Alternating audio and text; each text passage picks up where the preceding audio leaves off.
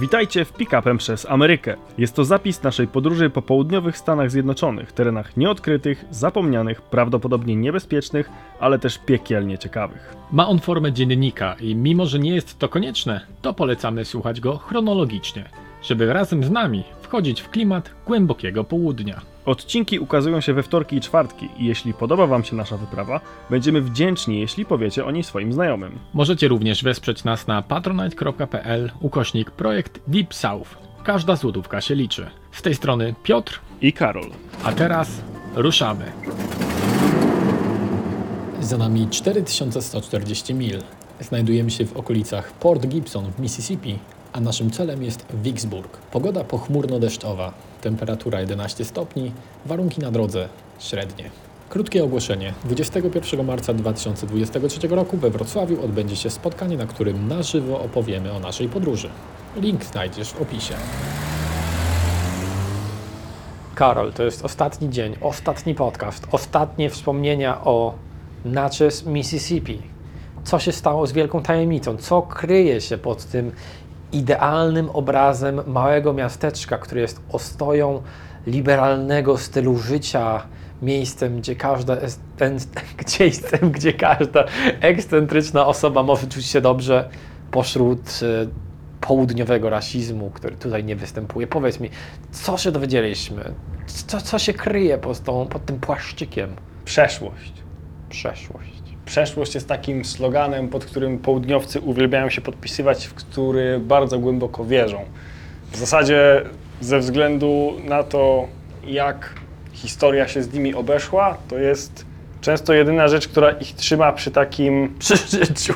mentalnym życiu, takim tożsamościowym życiu. Przeszłość. Dla południa nie ma przyszłości. W głowie siedzi mi to, co jedna z bohaterek naszego dzisiejszego podcastu powiedziała, czyli It's the way it's always been.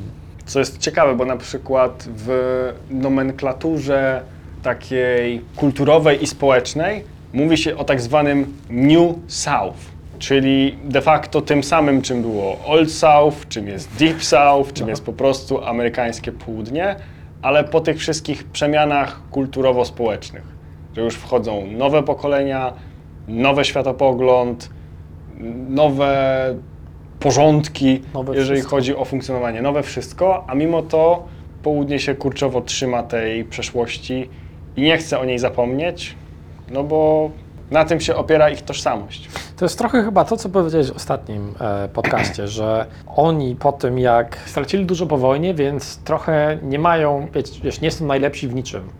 Nie są najlepsi, nie wiem, w gospodarce, w turystyce i w innych rzeczach, więc muszą sobie trochę tak kompensować, znaleźć sobie coś, czego mogą się trzymać, co daje im takie poczucie dumy, takie poczucie tego, że, że są w czymś lepsi. I może właśnie ta historia tak, w taki toksyczny trochę sposób ich trzyma przy sobie. No bo poza historią na dobrą sprawę możesz mieć jeszcze południową gościnność, Mhm. południowe jedzenie, o którym południowcy zawsze ci powiedzą, że jest najlepsze na świecie. No, bo Zresztą trochę jest. mówią tak. No i na nich samych. Przecież ile razy, jak pytaliśmy właśnie o to, co jest wyjątkowego na południu, a już trochę tych osób spytaliśmy w różnych stanach, słyszeliśmy ludzie. Że ludzie są inni niż w pozostałych częściach Stanów Zjednoczonych, są najbardziej serdeczni, są po prostu najlepsi. No ale na ludziach i jedzeniu nie jesteś w stanie oprzeć wszystkiego, no bo wiele miejsc tak ma, tak? No Włosi też są znani z, z kuchni, z tego, że są serdeczni, nie wiem, otwarci, głośni, ale mimo to mają też Plaże, historię, góry, sztukę, budynki, budynki, architekturę. architekturę, no a południe, no ma na przykład Natchez ze swoją architekturą. Trochę jak południe Stanów, południe Włoch, też oba są biedne, oba bardziej konserwatywne. No tylko tutaj są piękne plaże, piękne miasta, no a na południu Stanów Piękne pick-upy. No i co? Tutaj opowiem Wam o naszych ostatnich dwóch dniach w Natchez, Mississippi, gdzie poznaliśmy trochę perspektywy czarnoskórej na to miasto, osób e, z innych etniczności niż rasa biała, która to trochę tak się śmiejemy, że właśnie trzymają jakąś tajemnicę, zmiatają wszystkie inne rzeczy pod dywan, żeby nie było tego widać. No dowiecie się dzisiaj, jaka jest prawda, prawda, ale też rozmawialiśmy z wieloma innymi ludźmi, młodymi, starymi i odwiedziliśmy posiadłość w końcu, taką prawdziwą antebellum, budowaną pracą niewolników, e, w rodzinie nadal właśnie, która budowała to te 160 lat temu. E, Więc myślę, że mieliśmy bardzo dobre starcie z tą rzeczywistością. Jednocześnie, jeśli pamiętacie naszą historię o tym, że w mieście był Borat, no to też w tym odcinku mieliśmy okazję być tam, gdzie był on. To ja postaram się jeszcze bardziej zaintrygować ludzi, którzy słuchają ten podcast, gdyż odwiedziliśmy dwie posiadłości, jedną piwnicę i jeden zakład pogrzebowy I wielką fabrykę. i wielką fabrykę. Zakład pogrzebowy. A tak, zakład pogrzebowy. No tak, no trochę tego było. Byliśmy robić trochę zdjęć do naszej pracy, bo będąc tutaj jeszcze mamy e, nie, nieukrywaną przyjemność pracować w Polsce, e, wiecie, będąc tutaj Zdalnie. zdalnie. No i poszliśmy porobić zdjęcia, szukaliśmy takiego amerykańskiego barbershopu, przy którym można byłoby sobie zrobić zdjęcia, żeby było widać, że to jest Ameryka, więc może jakaś flaga, e, może jakiś znak, barber i tak dalej. Udało nam się znaleźć mniej więcej to, co nam odpowiadało, była flaga, było fajnie e, i zaczęli do nas zagrywać ludzie. I była to, nie wiem, grupka czarnoskórych osób, starszych raczej, e, którzy chcieli nam zaoferować catfish, czyli jakąś rybę. Suma. Suma. To jest catfish, to sum? Tak. O. No Tak, i tak mi się wydaje. I catfish to jest ważne, jest najbardziej znaną czy najpopularniejszą rybą na południu. Były, były i nadal chyba są też bardzo popularne hodowle catfish właśnie to ciekawe. na południu. I zaproponowali nam jedzenie. No i my tak trochę nie chcieliśmy, bo wiecie, nasz budżet to jest takie mniej więcej 0 dolarów, ale powiedzieli, że mamy to je- jeść za darmo. I że to nie jest tak, że oni powiedzą, no dobra, jak chcecie, to za darmo, za darmo tylko zaraz przyniosę, macie to zjeść. A my nam takie, okej, dobra. W ogóle na początku nie było rozmowy o jakiejkolwiek cenie czy czymś takim, tylko od razu jak zaczęliśmy rozmowę, bo zapytaliśmy, czy to jest ok, że zrobimy sobie w tej okolicy zdjęcia, bo założyliśmy, że na przykład mogą być, nie wiem, właścicielami czy coś takiego. A to był taki rozłożony, taki trochę stragan właśnie z tymi rzeczami, z jedzeniem, że mo- mogli tam przygotować frytki i właśnie taką panierowaną, panierowanego suma w ramach takiej, takiego community outreach, czyli że wychodzą na ulicę, żeby trochę, wiecie, coś dać społeczności. No bo też byli przedstawicielami w ogóle organizacji Black Natchez, która jest odpowiedzialna za rewitalizację tych dzielnic, które są zamieszkiwane typowo przez społeczność afroamerykańską oraz podtrzymywanie historii o ważnych dla afroamerykańskiej społeczności miejscach w Natchez, tak jak na przykład pierwsza stacja benzynowa, która była własnością osoby czarnoskórej. Co w ogóle, jak sobie pomyślimy o tym, no to z jednej strony jest takie, no okej, to jest tylko stacja benzynowa, no ale z drugiej strony, no jest to taki witalny element społeczeństwa, nie? Jakby bardzo ważne dla społeczeństwa, które jest totalnie zmotoryzowane, że to musiało być dość duże przełamanie takiej bariery, nie?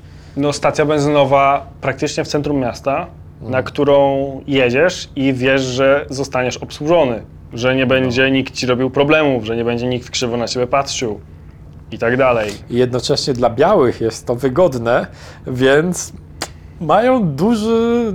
Jeśli nie chcą tam jechać, to muszą dokładać czasu i energii, żeby pojechać gdzieś indziej. No, porozmawialiśmy sobie z nimi chwilę. Zjedliśmy tego suma. Pyszny był. Bardzo bardzo, dobra bardzo ryba. dobry. E, No bo najlepsze jedzenie na południu, oczywiście. I najzdrowsze, bo w głębokim e, tłuszczu panierowanym, mniam, mniam. Ale zaczęliśmy gadać trochę dłużej, nie? Zaczęliśmy dopytywać, zada- zadawać jakieś standardowe i mniej standardowe pytania na temat tego, jak naczes wygląda, e, jak właśnie jest to z tymi klubami ogrodowymi i rasizmem, jak naprawdę się żyje z ich perspektywy. No bo do tej pory słyszeliśmy głównie z osób białych, że rasizmu nie ma w naczes i tak dalej. Że może był, ale teraz to już nie ma. Tak. I przyszła taka młoda, dziew- młodsza dziewczyna, nie wiem, koło 30 strzelam, e, która powiedziała... Czyli w naszym wieku. czyli młodziutka.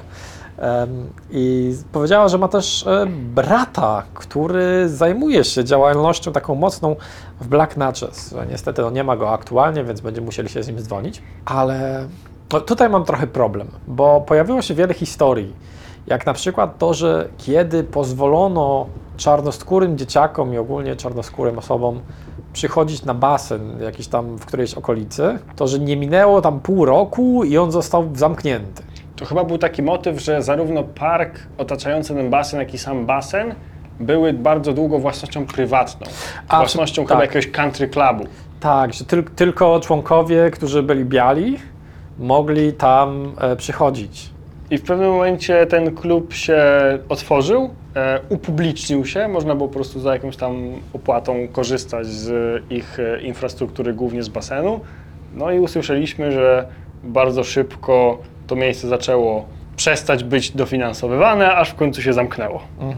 No, no i wiecie, i to, to było pokazane e, przez tą dziewczynę w taki sposób, że to na pewno był spisek przeciwko nam czarnym. Że przez to, że my zaczęliśmy tam chodzić, no to oni dlatego, żeby nam pokazać, że, że oni mają władzę, to że oni to zamknęli.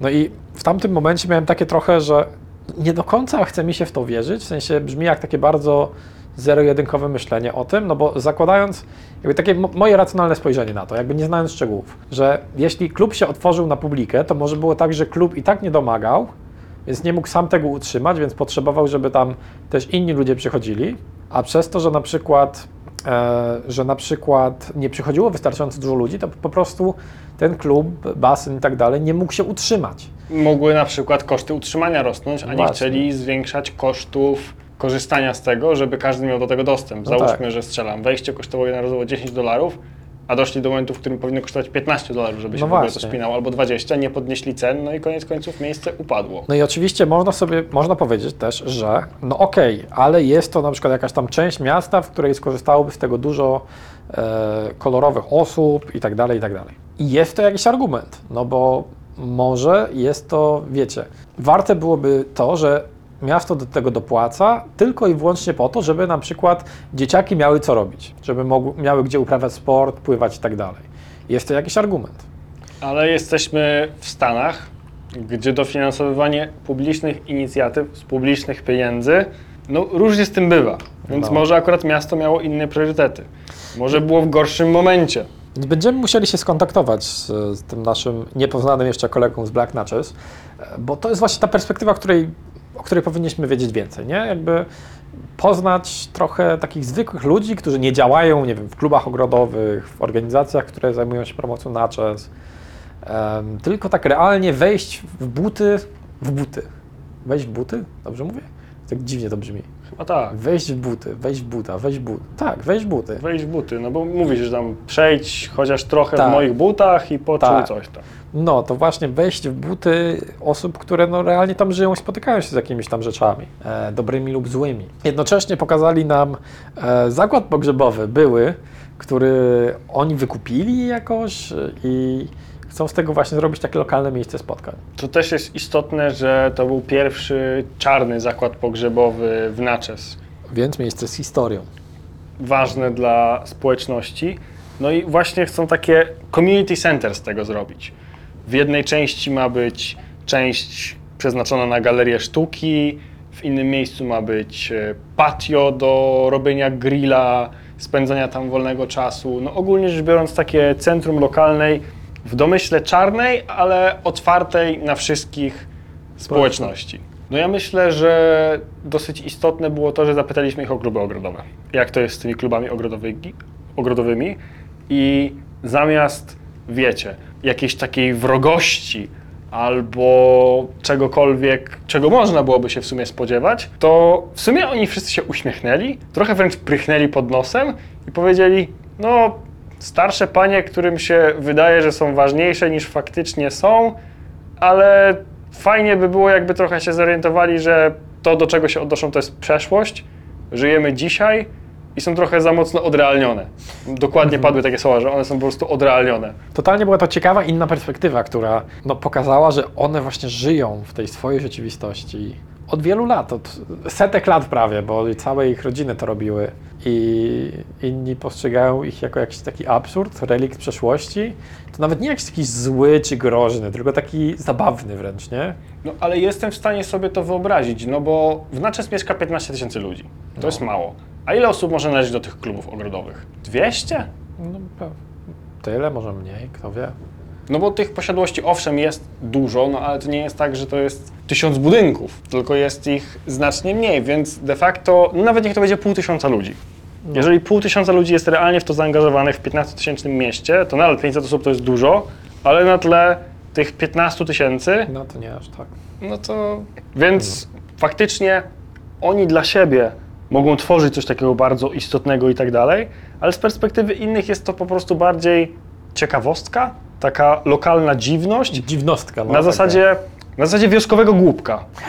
Że wjeżdżasz gdzieś, rozmawiasz z kimś o wsi, przy, przechodzi jakiś typ i pokazują go palcem i mówią, to jest nasz wioskowy głupek. W momencie, kiedy nie są z nim jakkolwiek związani. I wydaje mi się, że ludzie, którzy są nijak nie związani z klubami ogrodowymi, nie biorą udziału w corocznych obchodach, ich święta, nie angażują się w to, no to po prostu jest to dla nich taka, taka anomalia. Tak wyszło. Mieliśmy okazję też, oprócz suma, spróbować kurczola takiego luizjańskiego, mimo że jesteśmy w Mississippi.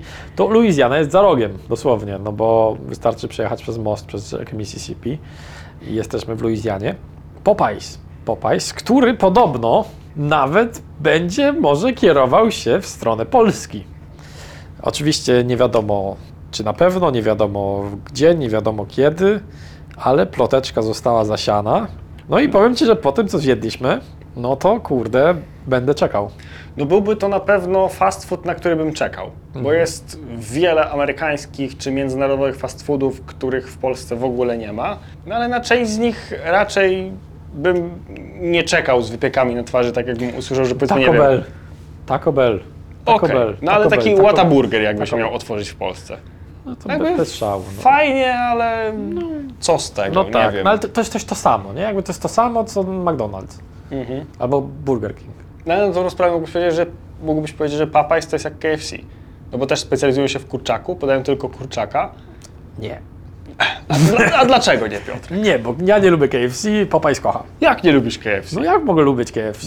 Wysiądę zaraz z tego samochodu. No s- kurwa, stary, no to jest tak drogie i te kanapki są takie, że płacisz z 30 zł, stary, i nie ma tam nic w środku. Nie pamiętam, kiedy ostatni raz zjadłem kanapkę w KFC, więc może dlatego nie powiedziałem twojej perspektywy. No, no dobra. Tylko jakby- stripsy. Z sosem Kentucky Gold. Okej, ale ile stripsy kosztują, stary? Ile masz tych stripsów? Pewnie płacisz z 12 zł za 4 stripsy. A to pewnie zaniżyłem jeszcze cenę. No pewnie tak. No, to dla, dla mnie to jest straszne. No jest a, to straszne. a jak sobie myślę, że zapłaciliśmy chyba piątaka za bułę z kurczakiem, bo tam nie było nic innego poza bułą i kurczakiem I sos. i sos. Dobry sos. Dobry sos, no to jakby akceptuję to, nie?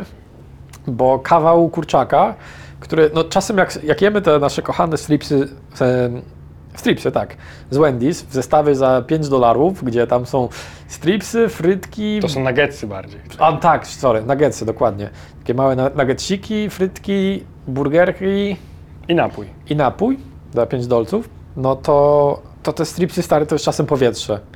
Że połowa to jest tro, niby kurczak, a druga połowa to jest taka panierka, która jakimś cudem się zrobiła w kształcie nuggetsa, ale tak naprawdę jest tam powietrze tylko, No, nie? na, napuchła jakoś tak dziwnie. No to, no to w tym Popeyesu, jak...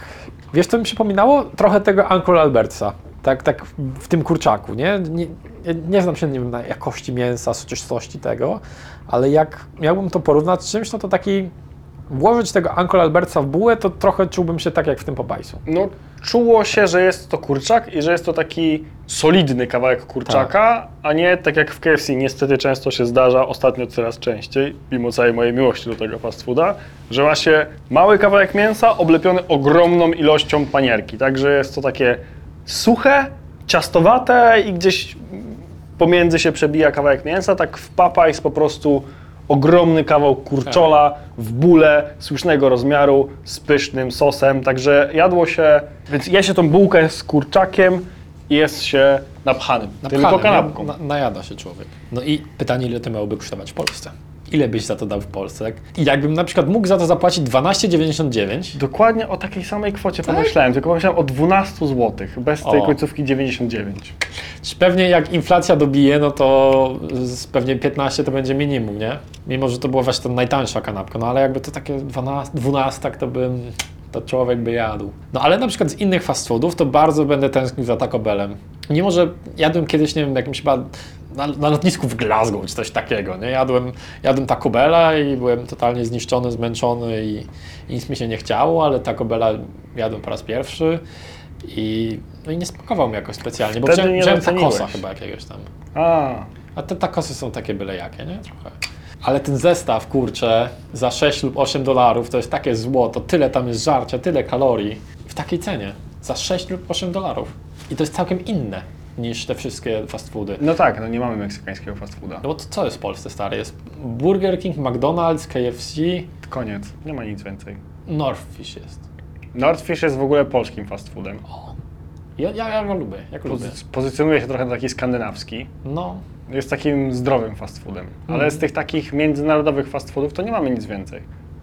Nie mamy e, Wendy's, Arby's, Popeyes, Whataburger, Sonic Drive-In i pewnie jeszcze wie- Drive-In. Chick-fil-A.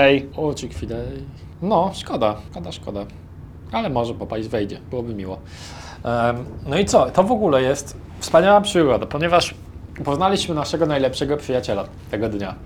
Ponieważ chodziliśmy sobie po mieście, w pewnym momencie jak już wracaliśmy, to wyobraźcie sobie, że spotkaliśmy kota. Spotkaliśmy kota, który e, zaczął za nami iść. Bo pozwoliliśmy sobie go pogłaskać. To Tak, jest ważne. No jakiś podszedł, jakoś tak, tak, bo wyglądał na kota takiego domowego, nie? Jakby nie takiego, który sobie krąży, gdzieś miał Miał nawet tam- obroże. Tak. No właśnie. E, I no zaprzyjaźnił się z nami na tyle, że przez 10 minut szedł za nami. Ja miałem takie, to, to już zniknął, już nie idzie za nami? No, No. w pewnym momencie zaczęliśmy się stresować, że on w ogóle idzie za nami, no bo widać było, że to jest czyjś kot. no. I mieliśmy takie, kurde, a co jak będziemy odpowiedzialni za to, że wyprowadzimy kota nie wiadomo gdzie on później, nie wiem, nie wróci albo wpadnie pod samochód. Tak. No i Czuliśmy się za niego odpowiedzialni i w pewnym momencie zaczęliśmy go podnosić i sprawdzać, czy nie ma numeru telefonu na obroży. I był, chyba, właśnie to była zagwozdka. I ja chyba rozwiązałem w końcu tę tajemnicę, ponieważ było tam 6 cyfr, 6 albo 7. Brakowało lokalnego kierunkowego. Tak. I dopiero właśnie później była przekmina, że jak jest, nie wiem, tam 3, 5, 6 strzelam, nie, nie wiem jaki jest donaczes kierunkowy, no to, że nie było go napisanego, bo wszyscy mieliby takie, no przecież to jest oczywiste. No tak. A dla mnie nie było. Ale też nie wiem, czy to prawdziwa teoria. Em, no. Bo co jeśli ktoś zarejestrował numer gdzie indziej? Zobacz, na przykład nasze numery, y, pierwsze, które mieliśmy, były za, zarejestrowane w Providence. No tak. A teraz w Luizjanie. Ale no co? Później mieliśmy już ostatni dzień w Natchez. Dzień, który był totalnie przepełniony. Przypominał mi trochę e, dzień w, no, ostatni w Nola, czyli w Nowym Orleanie, gdzie rano postanowiliśmy wyruszyć na przygodę, która okazała się być trochę trudniejsza niż myśleliśmy, ale nadal owocna, ponieważ jechaliśmy do Vidalia Mills, czyli jechaliśmy do Vidalia, więc na drugą stronę rzeki, do Luizjany i dojeżdżamy tam. I stary, muszę opowiedzieć tę historię, bo to jest wspaniałe, jak mieliśmy kontakt do nich, acz nie do końca był on aktualny. Vidalia Mills, o co w ogóle chodzi? Jak pamiętacie, na samym początku naszej podróży, pierwszy taki przystanek umówiony z kontaktem, gdzie byliśmy ustawieni na spotkanie, to była fabryka LC King w Bristol w stanie Tennessee. No i tam Jack King, czyli król Bristolu, powiedział nam, że jeżeli będziecie na przykład właśnie w Mississippi, w Luizjanie, to dam wam kontakt do takiego jednego gościa. On pracuje w Vidalia Mills, czyli jednej z ostatnich tkalni denimu, czyli tkaniny, z której się szyje dżinsy w Stanach Zjednoczonych. Wiecie, stuprocentowo amerykański denim, tkany, robiony w Stanach. Zadzwońcie do gościa, umówcie się i z pewnością was wpuści na zwiedzanie fabryki. No więc dzwonimy. I co się okazuje? Typ mówi, że trzy tygodnie temu przestał tam pracować, więc nie jest w stanie nam pomóc, nie ma kontaktu do nikogo w środku. Nie wiadomo, może się po prostu rozstali w takiej atmosferze, że yy, nie chciał nawet tam dzwonić. No ale stwierdziliśmy, no cóż, jedziemy. Podjeżdżamy do miejsca, w którym jest cały ten zakład Vidalia Mills. Jest budka wartownicza. I mówimy. I znamy takiego pana, podajmy tu imię, nazwisko, który tu pracuje i chcielibyśmy zwiedzić fabrykę. Yy, mamy tu kontakt od takiego i takiego, czy moglibyśmy wjechać? Na co pani mówi, ale jesteście umówieni z kimś w środku? No nie. Hmm. No to mamy tutaj problem. No ale tu jesteśmy z Polski, tu reporterzy, coś tam. I wtedy, jako że jesteśmy z Polski, wszystko zaczęło się układać. To ja zadzwonię. No więc dzwoni. Chwila mija i się okazuje, że co? Oczywiście możemy wejść, możemy wjechać, możemy pozwiedzać, zostaniemy przyjęci, zostaniemy oprowadzeni, więc wjeżdżamy. Jedziemy dosyć długą betonową drogą i naszym oczom ukazuje się absolutnie przeogromny kompleks gigantycznych budynków. Nie wiemy, co czeka nas w środku, no ale z zewnątrz wygląda to niesamowicie obiecująco. Wita nas gość w średnim wieku. Uśmiechnięty, oczywiście. Mówimy, skąd w ogóle się wzięliśmy, kontakt i tak dalej.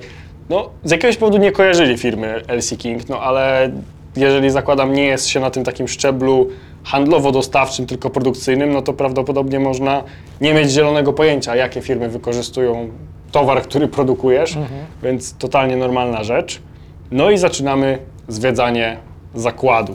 No i słyszymy w ogóle na jakiej zasadzie to działa, skąd wzięły się maszyny. Ważne jest to, żeby powiedzieć, że w Vidalia Mills denim jest tkany na dwóch różnych rodzajach maszyn. Pierwsze maszyny, te, które są najcenniejsze, to są bodaj 60 albo 70-letnie maszyny do takiego tradycyjnego tkania, tak zwanego selvage denimu, które jest wykończone w konkretny sposób. On powstaje dużo wolniej, belki tej tkaniny są dużo węższe, w związku z czym siłą rzeczy jest droższy, ale przez wszystkich tak zwanych denim headów, workwearowców, heritage wearowców i tak dalej jest niesamowicie ceniony ze względu właśnie na to unikalne wykończenie plus część osób mówi, że ta tkanina jest trwalsza, jest ściślej tkana, no i jest po prostu lepsza. Czy jest dużo lepsza? Ja z mojego doświadczenia mogę powiedzieć, że więcej jest w tym wartości emocjonalnej niż praktycznej. Wygląda on faktycznie ładniej. Jest ten aspekt emocjonalny, że to na przykład zostało utkane w Stanach albo na starym. Yy, to jest, żebym sobie przypomniał nazwę i nie przekręcił. Shuttle Loom to się nazywa. A po polsku nie wiem, jak to powiedzieć, więc nie będę nawet próbował. No ale wiecie, jest tym taki aspekt tej starości. Są też oczywiście normalne yy, maszyny, które tkają takie absurdalnie szerokie, wielkie belki denimu, nadal wysokiej jakości, bo Vidalia Mills niesamowicie się stawia na jakość i przede wszystkim, przede wszystkim lokalność produkcji, ale co jest ciekawe, te stare maszyny, dla tych z Was, którzy mniej więcej chociaż czają ten świat, pochodzą z tkalni White Oak Cone Mills. To była swego czasu najbardziej znana amerykańska tkalnia denimu i najbardziej pożądane tkaniny na dżinsy były właśnie stamtąd. Oczywiście w USA w czasach świetności produkcji jeansów, szycia ich właśnie tam, kiedy wszystko było jeszcze amerykańskie i robione przez Amerykanów, tych tkalni było dużo więcej. Vidalia jest dosyć w ogóle nowym konceptem, bo po zamknięciu e, White Oak Cone Mills zostały zlicytowane te maszyny kupione właśnie przez ludzi z Vidali. No i kontynuuje się tą tradycję mimo wszystko produkcji jeansu w ojczyźnie jeansu. Choć znowu wielu mm, fanów jeansów mówi, że lepszy jest ten japoński, bo Japończycy lubią sobie brać pewne koncepty ze Stanów Zjednoczonych, których są absolutnie zakochani i doprowadzać do perfekcji. Tak jak mówi się, że japońska whisky nawet jest lepsza niż ta amerykańska, japoński denim jest lepszy niż ten amerykański. Może Japończycy są w ogóle lepszymi Amerykanami niż sami Amerykanie. No, pat- Nie pa- wiem. Patrząc na to, że po II wojnie światowej to właśnie Amerykanie pisali im konstytucję i ustawili im sposób życia, to może wiesz, mieli takie naprawmy wszystkie błędy, które popełniliśmy w USA i im zróbmy od razu dobrze. Wtem anime incydent. A tak. I przepracowywanie się na śmierć, nie? Mieliśmy okazję, oprócz tego ziomka, który nas oprowadzał, e, porozmawiać z typem, który był jednocześnie Kanadyjczykiem, Amerykaninem i Polakiem przy okazji. jak to każdy Amerykanin, jak mu się powie, że jesteśmy z Polski, to on też, to on też jest Polakiem. On był konsultantem do spraw denimu, do spraw barwienia i, i innych rzeczy z tym związanych. Zjeździł pół świata, był dosłownie wszędzie. Był w Chinach, w Azji, e, w Europie, e, e, no wszędzie był. Patrzcie, Piotrek się zamerykanizował. Piotrek, wymień kraje, w których był Dale. Azja, Europa. No, e, no, więc jakby spędził wiele lat na tym, po prostu jeżdżąc po świecie i usprawniając procesy, ucząc ludzi, jak to się robi. Mieliśmy okazję właśnie z nim porozmawiać na temat tego, no bo on jest jednym właśnie z dyrektorów, którzy tam pracują i on jest odpowiedzialny za tam barwienie i za proces. Jest odpowiedzialny za produkt ogólnie rzecz biorąc. Tak mi się wydaje, bo jest ekspertem od denimu, przepracował mając ten produkt w rękach z 20, jeśli nie 30 lat. W pewnym momencie był w ogóle też w dziale Research and Development e, Ralpha Lorena. Tak, Co jest też, też uważam dosyć ciekawe. No ale też właśnie powiedział nam, dlaczego te y, tradycyjnie tkane jeansy wydają się być mocniejsze niż te zwykłe, no bo ludzie, którzy je użytkują, bardzo często na przykład nie piorą ich tak często, jak y, ludzie często piorą jeansy. W sensie, dopóki nie są brudne i nie śmierdzą, to ich nie piorą. Co jest Dopóki nie są tak uwalone i nie śmierdzą tak, że nie da się z nich korzystać w ogóle. Dokładnie. A powiedział nam coś, co jest uważam ciekawą rzeczą z punktu widzenia zużywania produktów, że każdorazowe pranie jest równe trzem miesiącom chodzenia, jeśli chodzi o zużywalność. No mega, to- mega to było ciekawe, nie? Że wystarczy nie prać ciuchów i można dłużej w nich chodzić. No nie prać ich częściej niż jest to konieczne, bo tak, Nie, no nigdy nie prać. Śmie- stary, śmierdzą do zamrażarki. no tak, są takie denimowe friki, którzy potrafią właśnie mrozić jeansy w momencie, kiedy są za bardzo śmierdzące, a uważają, że jeżeli je wyprać, to można je tylko namoczyć w morzu, więc jadą nad morze, wchodzą w spodniach do wody, nacierają je piachem, suszą i teraz jest git.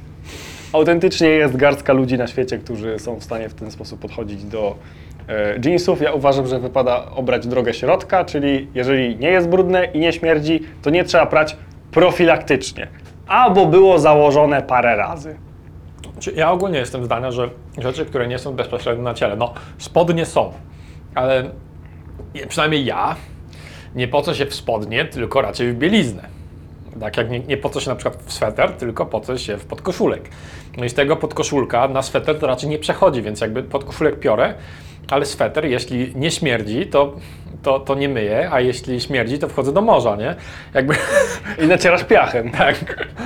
No i wszystko działa. Vidalia, które było Vidalia Mills, ma też e, skomplikowaną i smutną historię, ponieważ jest miejscem, w którym urzędowała i robiła kłopoty grupa Silver Dollar Group. Brzmi jakby była klubem bogatych i wpływowych ludzi. Jakby gdzieś zaraz obok grupy Bilderberg, Illuminatów i Rothschildów i innych tego typu ludzi, którzy rzekomo to rządzą światem, było Silver Dollar Group. Jak się okazuje, była to po prostu zbrojna, hardkorowa i totalnie ekstremistyczna gałąź Ku Klux Klanu, który... Trzeba walczyć zbrojnie o to, żeby biały człowiek miał supremację nad czymś. No mówiąc wprost, oni po prostu podkładali bomby.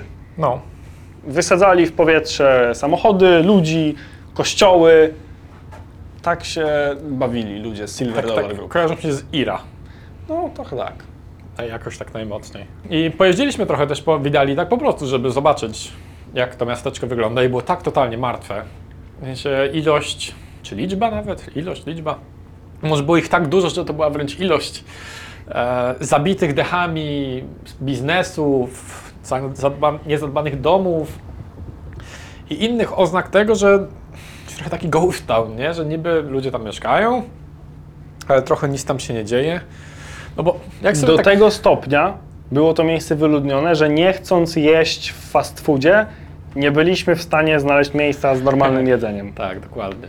Wszystkie knajpy, pod które podjeżdżaliśmy, były już zamknięte albo splajtowały. No. Chcieliśmy nawet zjeść pizzę. No. Nie było pizzerii. Było Pizza Hut nie, zamknięte. Tak. I co? O, jest Pizza Hut w Polsce. No jest. I Domino's i inne pizzerie w sumie, jest więcej pizzerii niż No fast tak. Papa John's, ale No. pizzeria dla mnie to jest osobna kategoria. Okej. Fast food osobna kategoria, pizzeria osobna No, kategoria. no. A i ciekawi mnie na przykład, czy gdzie są lepsze warunki do życia w kontekście finansowym? No bo mm, jeśli nie wiecie, no to każdy stan ma swoje własne prawa, jeśli chodzi o podatki i inne kwestie danin na rzecz stanów. Więc oprócz podatku dochodowego, który jest nakładany przez rząd federalny, każdy stan może też ustanowić swoje własne podatki. I to jest na przykład związane z tym, że kiedy idziemy do sklepu, to nadal tam ceny nie są podawane razem z taksem, tylko jest podawany, podawana cena produktu i przy kasie dopiero ten podatek się dodaje, mimo że normalnie mogłyby być wyświetlane w sklepach, to z jakiegoś powodu tak, tak jest. E, No bo jeśli pojedziemy do innego hrabstwa, które jest na przykład parę mil dalej i wejdziemy do takiego samego sklepu, to ceny mogą się różnić, ponieważ nawet hrabstwo może na- nakładać swoje inne podatki. No i ciekawi mnie, czy na przykład w Mississippi e, lepsza jest sytuacja finansowa w kontekście podatków niż na przykład w Luizjanie. Bo jeśli byłoby tak, no to Naczes, mimo że domyślam się z jakiegoś powodu mogą być nie wiem, trochę wyższe koszty życia, nie wiem, droższe mieszkania, domy i tak dalej, no bo miasteczko jest ładniejsze, turystyczne i tak dalej, to może nadal bardziej opłacałoby się żyć właśnie tam, a nie w Widali, gdzie no nic nie ma.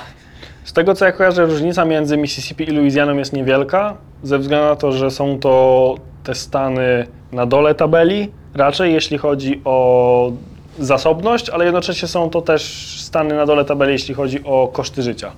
Więc myślę, że są do siebie zbliżone, nie ma jakiejś wielkiej różnicy.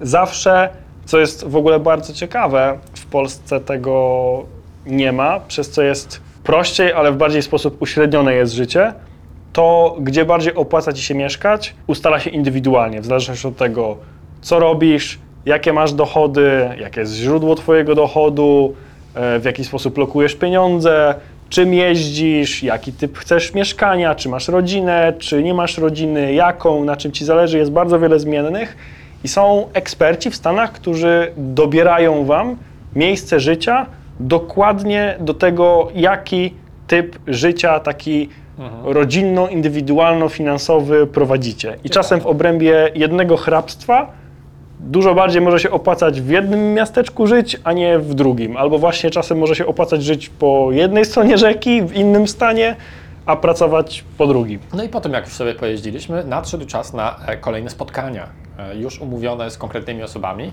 ale no niektóre to naprawdę ciężko było dostać, jakby no, skontaktowaliśmy się, ktoś na przykład nie odbierał, później pisaliśmy SMS-y, no i okazało się, że chwilę przed tym, jak już w sumie prawie nie mieliśmy czasu na to, żeby się z kimś spotkać, to Carrie w tym przypadku odpisała, że może się spotkać. Mamy takie, okej, dobra, no to spoko. Jakby tam zmieścimy jeszcze jakieś tam pół godziny, nie? E, No i zwykle jest tak, że po prostu spotykamy się na konkretne wywiady, na jakieś konkretne tematy. Carrie była jedną z e, głównych bohaterek tak naprawdę książki Richarda Granta. E, Była tą osobą, która oprowadza właśnie go po miasteczku i opowiada o wszystkich sekretach, które tam się, które tam się pojawiają. I podobno miała też problemy w miasteczku przez to, że te wszystkie, e, że te wszystkie tajemnice wyjawiała. Więc spotkaliśmy się z nią koło 16. Ja uważam, że ciekawym jest to, że nie wiedzieliśmy, z kim się spotykamy.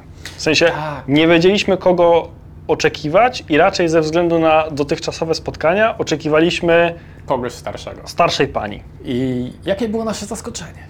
Bo okazało się, że nie spotykamy się z nią, nie wiem, na mieście czy u niej, ale w mieszkaniu, w domu tak naprawdę jej znajomej, przyjaciółki, która jest piosenkarką i miała występ w e, Nowym Orleanie. Więc mieliśmy takie, okej, ciekawe.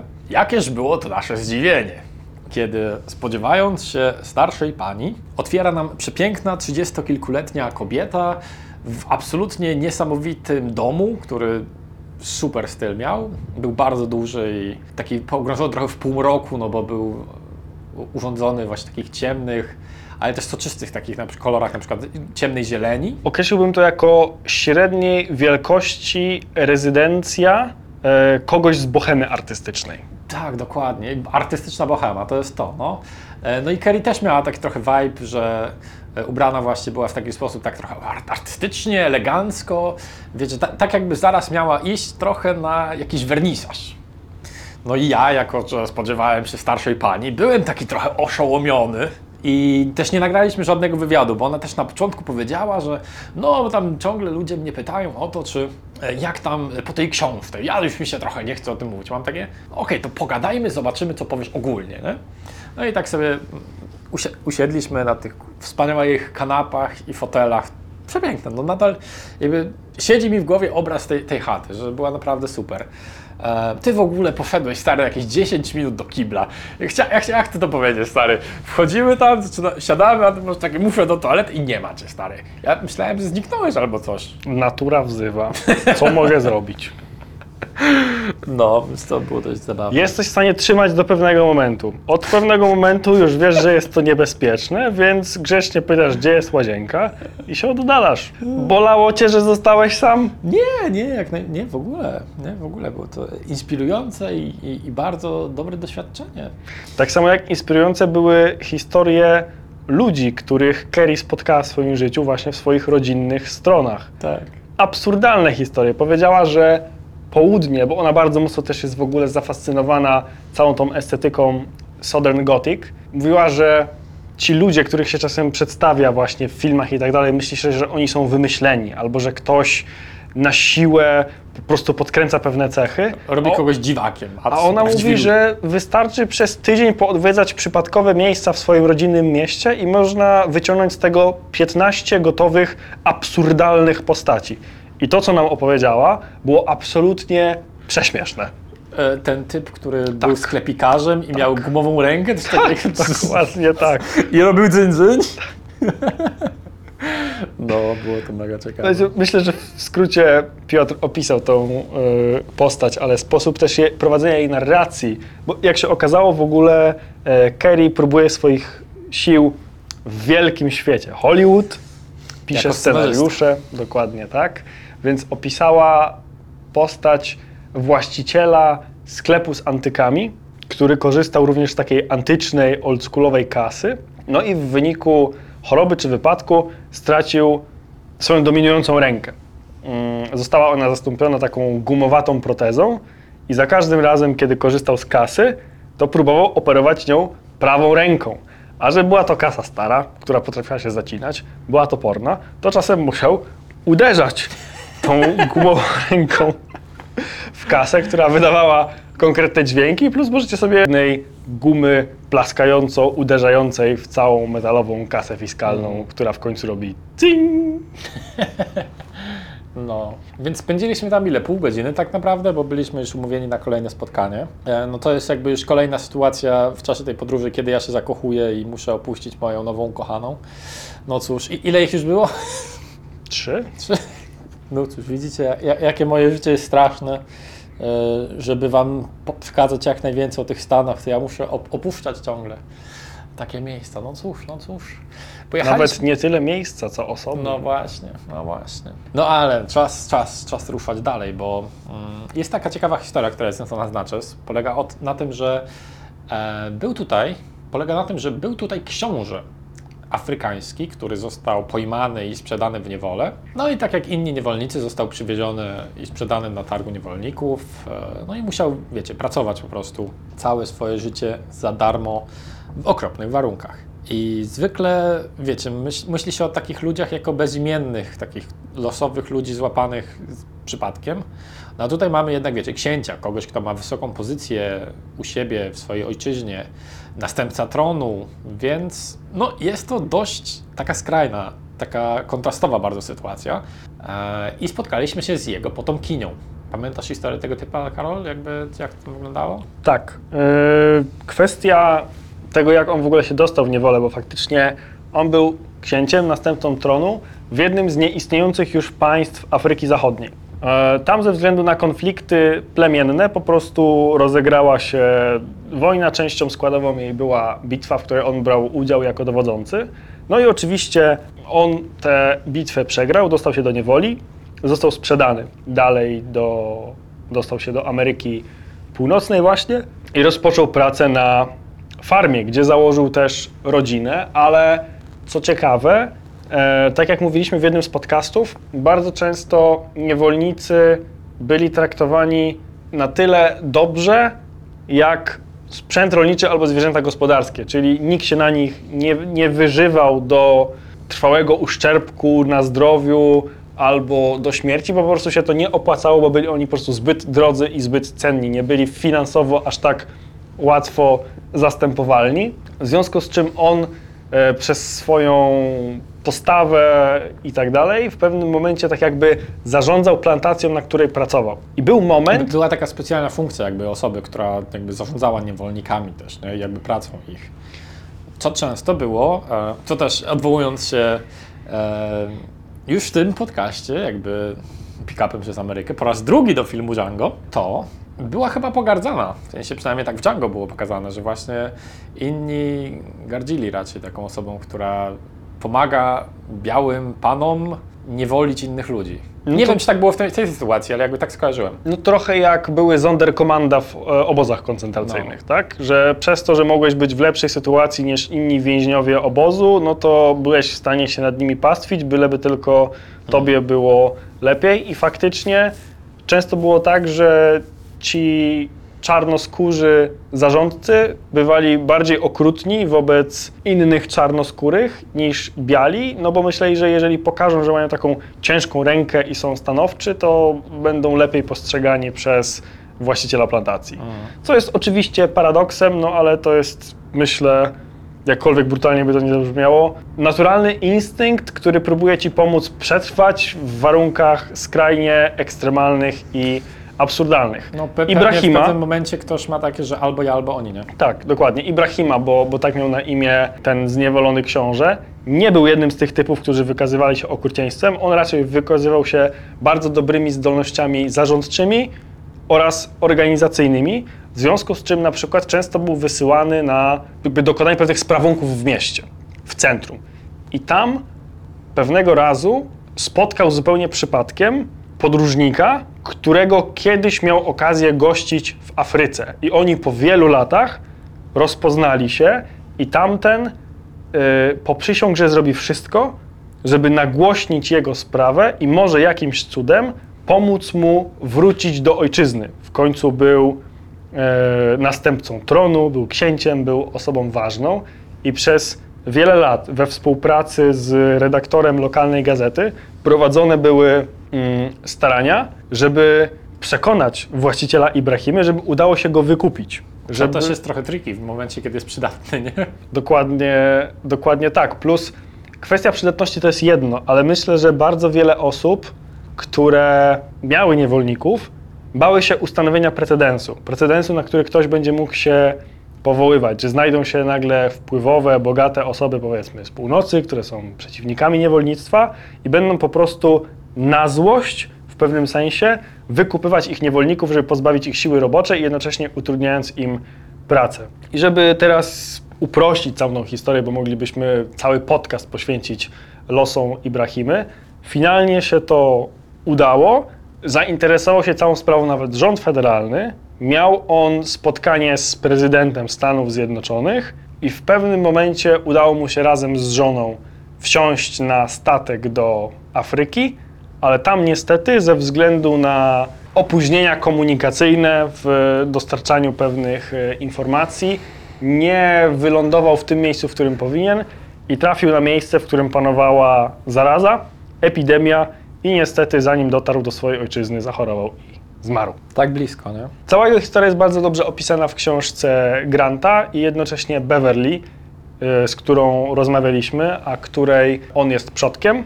Całą historię starała się odtworzyć, jak najlepiej udokumentować i wydała też książkę, która opisuje jego losy. I jakby dla mnie, dla mnie takim trochę nieuczciwym zabiegiem w książce Granta, oprócz tego, że Beverly mówiła, że w książce napisane są słowa, które ona wypowiadała w kompletnie innym kontekście niż zostały przedstawione w książce, to często było właśnie takim, co często było właśnie przez mieszkańców na czas mówione tej książce, że jakby z Grantem super im się przyjaźniło i tak dalej, ale później napisał książkę, w której przekręcał wiele ze- rzeczy, sensacjonalizował, i nadawał konteksty ta inne niż były w rzeczywistości, nie? Chociaż może było tak, że oni widzieli inaczej niż on po prostu. Ale tak mi się wydaje, że połączenie historii, która no miała, miała czas bardzo dawno temu, nie? Za czasów niewolnictwa jeszcze, która leci na bieżąco, przeplatana jest ze współczesną historią Natchez, nadaje bardzo negatywny kontekst tej współczesnej części, że masz współczesne Natchez, które jest jakieś i może ono samo w sobie nie dawać aż tak negatywnego obrazu, więc możesz nadać trochę więcej sensacji, dodając historię właśnie, w której ciągle mówi się o niewolnictwie i tak dalej, żeby postrzegać współczesne Natchez przez perspektywę tego, jak kiedyś było źle, mimo że oddalone jest to o ogrom czasu. No choć tam była, mo- mocno nacisk był położony na historię jednak jednego konkretnego miejsca w Natchez. Nie tyle całego miasteczka, co tej rodziny, która, której Ibrahima był własnością. No mnie jednak można sobie pomyśleć, że skoro tacy ludzie tam mieszkają, skoro chcą utrudnić komuś uwolnienie dzieci, mimo tego, że e, ktoś przedstawia im bardzo lukratywne propozycje finansowe, a wydaje się, że ktoś po prostu na złość mówi nie, mimo że mu się to opłacało, faktycznie może to rzutować trochę na całość, plus na pewno nadaje całej historii ciężaru. Tu bym się zgodził, że wy czytacie i tak trudną książkę opisującą często dziwne tradycje, różne poglądy, podejścia do ludzi, jakieś takie e, w cudzysłowie krzywe akcje, to jeszcze bardziej się, jest to takie bardziej dojmujące w momencie, kiedy się to czyta. Więc Tym bardziej, że książka nazywa się The Deepest South of All, czyli najgłębsze południe, gdzie no, nie nazwałbym tak Natchez, nie? Jakby, Nie, absolutnie nie. Ta teza o tym, że jest to najbardziej pokręcone południowe południe, jakie tylko możecie spotkać, uważam, że jest daleka od No, prawdy. jest taka bardzo sensacyjna, że Clickbait, clickbait totalnie. readbait. Readbait. No, jednak za mało patologii, za mało. Albo jest ona tak głęboko ukryta, że do niej nie dotarliśmy. I tylko Richard, jeden sprawiedliwy, zobaczył, jak jest naprawdę. Albo inaczej postrzegałem patologię. No właśnie. Ale potem mieliśmy chwilę na to, żeby skoczyć jeszcze na jedzonko. I wspominałem wcześniej, i wspominałem już e, w tym podcaście o meksykańskich wpływach, które były związane z tym, że kiedy niewolnictwo zostało zniesione, to tam w XX wieku, gdzieś w połowie XX wieku, ściągano po prostu em, ludzi z Meksyku do pracy na polach, no bo wiecie, zawsze jest to tańsze, żeby zapłacić imigrantom. E, przez co też trochę, nie powiem, że mieli wpływ na kulturę, ale na pewno mieli wpływ na zwyczaje jedzeniowe.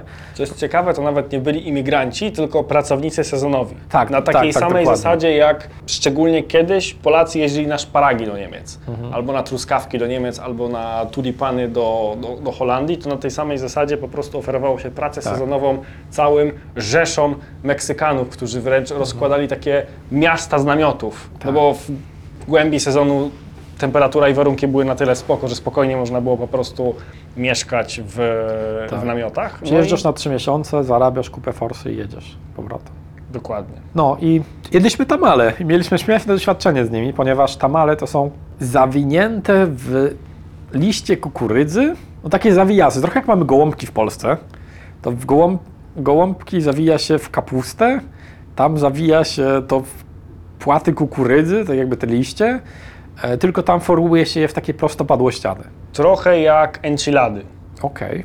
Trochę, trochę na tej zasadzie. Tak jakby enchiladę zawinąć jeszcze w liść kukurydzy. No i mieliśmy tego świadomość, że to jest zawinięte w liść kukurydzy. Więc ja po prostu chwytam to tamale, no i sobie próbuję je ugryźć.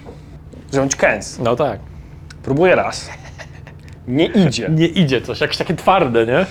Próbuję drugi raz. Poza tym, że twarde, to jeszcze jakieś takie łykowate. Próbuję się przegryźć przez tego liścia kukurydzy. Nie udaje mi się to. I myślę sobie, hmm, Co jest? co jest?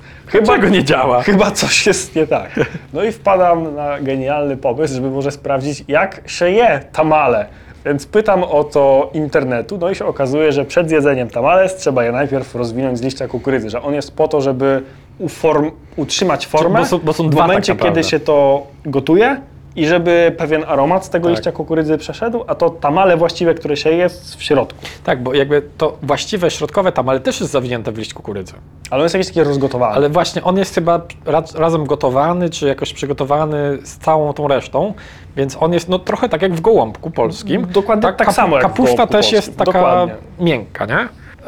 Taka wręcz krucha. no, a, a ta zewnętrzna warstwa kukurydzy, to ona jest po to, żeby chyba zakonserwować jakoś tak, żeby to nie wysychało, no bo coś tam się pewnie może z tym dziać, nie? Więc ta zewnętrzna warstwa, nie gryziemy jej, ta wewnętrzna gryziemy. Ale było to ciekawe doświadczenie. Jakby jedliśmy to z taką śmietaną i ketchupem? Przede wszystkim było to pyszne. No, Naprawdę przepyszne jedzenie.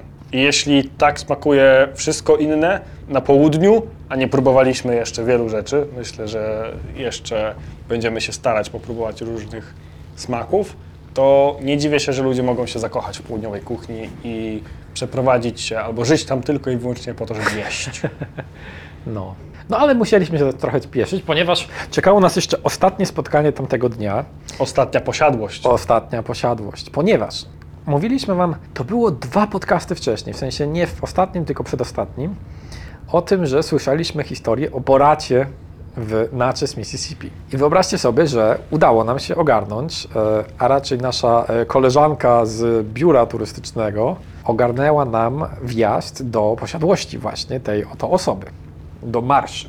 To jest w ogóle śmieszne, jak mówisz koleżanka, a ja w głowie mam tą 70-letnią panią.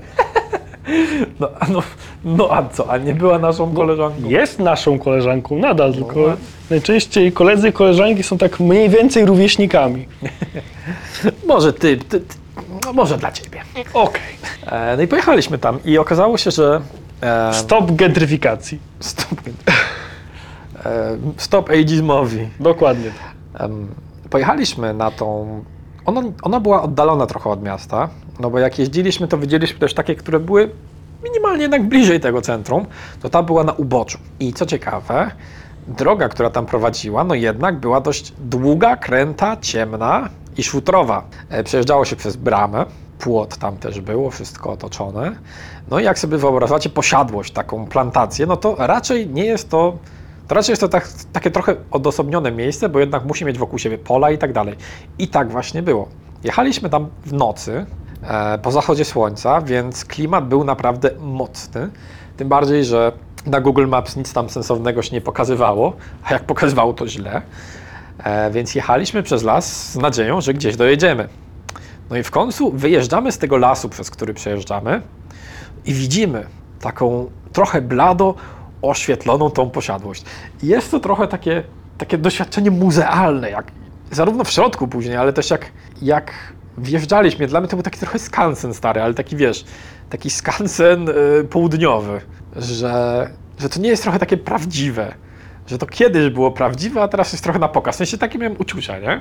E, I jeszcze cała ta okolica zalesiona, po, takie budynki, które są z tyłu, które strzelam, że kiedyś mogły być dla służby, teraz służą na jakieś Airbnb i tak dalej. Trochę na zasadzie domku letniskowego, Tak. coś takiego. Tak, i, i takie miejsce tam, żeby tam zakręcić, czy tam coś. e, Przed budynkiem, trawka posadzona, ładnie przystrzyżona. No było tam wszystko takie. W sensie, gdyby to miało być scenografią w filmie, to nie trzeba by było dużo zmieniać, nie? A miało być. A miało być. Miejsce w ogóle dla y, porządku, żeby, jeżeli chcielibyście sobie wygooglować, nazywało się Lansdowne Plantation. I Marsza, która nas tam przywitała, okazała się być naszą super koleżanką numer dwa i też miała 70 lat, a nie no, więcej miała, pewnie z 80. Strzelam. Chociaż dobrze się trzymała. Bardzo dobrze. W ogóle większość ludzi, których poznaliśmy, nawet jak byli starzy, naprawdę już starzy, to tacy, nie powiem bystrzy, tacy mieli lotny umysł, powiedziałbym, że e, ten czas e, trochę widać było, bardzo było widać e, w ciele, ale nie było widać w umyśle. No i spędziliśmy tam tę godzinkę. Weszliśmy do tej posiadłości strasznie wysokiej. W sensie tak to wyglądało trochę z zewnątrz, że to mogło być piętrowe czy coś, a po prostu ogromnie wysokie sufity. Ile tam było? 6 metrów, stary. No, 5-6 metrów. pięć mogło być spokojnie. No, bardzo wysoko. Od podłogi do sufitu po prostu zawalone ściany jakimiś portretami, obrazami, tapetą. E, No i wchodzimy tam i Tapetą, nie taką, wiecie, współczesną papierową tapetą z kastramy, tylko No. tapetą, która chyba, jeżeli dobrze pamiętam, była na jedwabiu drukowana. No właśnie. E, No i jeśli tak trochę muzealnie wyglądało z zewnątrz, to w środku to było totalne muzeum. I co ciekawe właśnie, oprowadziła nas po tych wszystkich miejscach, e, po wszystkich pokojach, oprócz jednego, co jak się okazało, że ona mieszka, jakby żyje sobie i śpi tam w jednym z tych pokojów. E, I dla mnie to było takie absurdalne trochę, w sensie żyjesz całe życie tak naprawdę w muzeum. Tak, tak dosłownie w muzeum, No. że Że nic nie zmieniasz tam w wyglądzie, nie? Jakby zostawiasz to tak, jak było kiedyś i trochę nie możesz nic z tym zrobić, bo jesteś wpisany na listy Tak. zabytków, w ogóle masakra. no, decydujesz się trochę na to życie, no bo ona jednak y, nie była jedynaczką, ale zdecydowała się, czy to z wygody, czy z innego powodu, po prostu poświęcić swoje życie tej, tej posiadłości.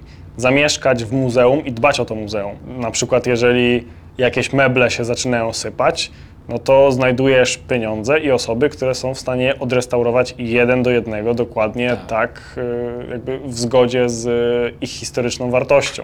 Jeżeli coś się dzieje z tapetami, no to znajdź kogoś, kto ci teraz zrobi tapety na jedwabiu. Jeżeli są jakieś takie ciężkie zasłony, takie wręcz kotary, które przykrywają okna i one mają jakieś takie falbany, frędzle, no rzeczy, które dziś wymagają naprawdę wykwalifikowanych rzemieślników, których praktycznie już nie ma, ale chodzi o to, że kiedyś No. to było standardem, że ci rzemieślnicy byli. Tak, tak, tak. A dziś tych rzemieślników nie ma, a fabrycznie nie jesteś w stanie czegoś takiego Mhm. uzyskać. Byliśmy więc w różnych pokojach e, tej plantacji, w sensie tej, tego pałacyku na plantacji, rezydencji. E, Pogadaliśmy o różnych rzeczach. Okazało się, że ona jest w rywalizującym z Helen klubie ogrodowym, e, tym, który teoretycznie jest tym bardziej trochę hardkorowym, Tak. e, ale nie wydawała się w żaden sposób wroga, pewnie dlatego, że mieliśmy e, dość jasny odcień skóry, haha. Nie, mam nadzieję, nie, myślę, że jest wspaniałą osobą, nie rasistowską na żaden sposób. No, myślę, Ale- że Borat się o tym przekonał.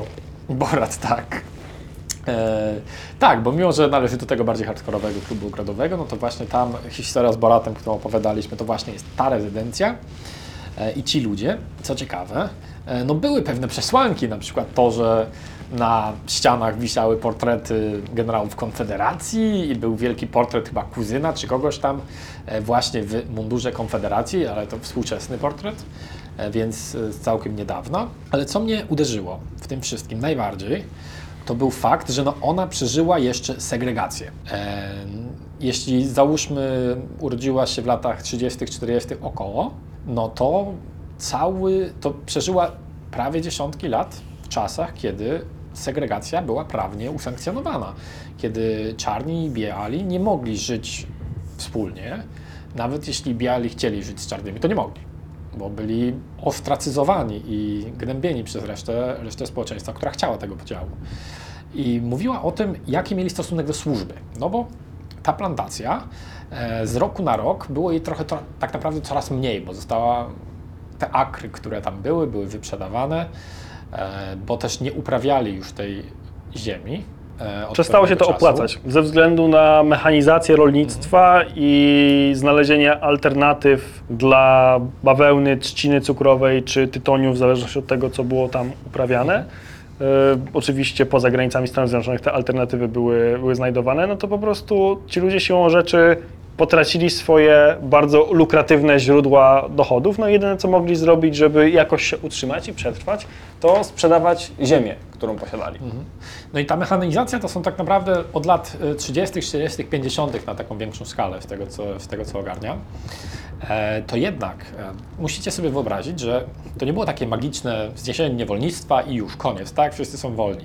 Tak naprawdę los tych ludzi się nie zmieniał, bo byli przywiązani do tej ziemi, e, bo nie mieli tak naprawdę wyboru, żeby robić coś innego, bo nie mieli wykształcenia, e, możliwości, mobilności takiej, żeby się przemieścić do miejsca, gdzie mogą Albo pieniędzy, żeby wyjechać, bo pracując na plantacji często jako połownicy nie dostawali, o czym zresztą No mówiliśmy, właśnie. pieniędzy, tylko na przykład żetony na zakupy w lokalnym sklepie, więc No dopóki nie pomogli im krewni, albo dopóki przestępstwem nie zdobyli pieniędzy, albo jakimś, nie wiem, świadczeniem różnych usług Mhm.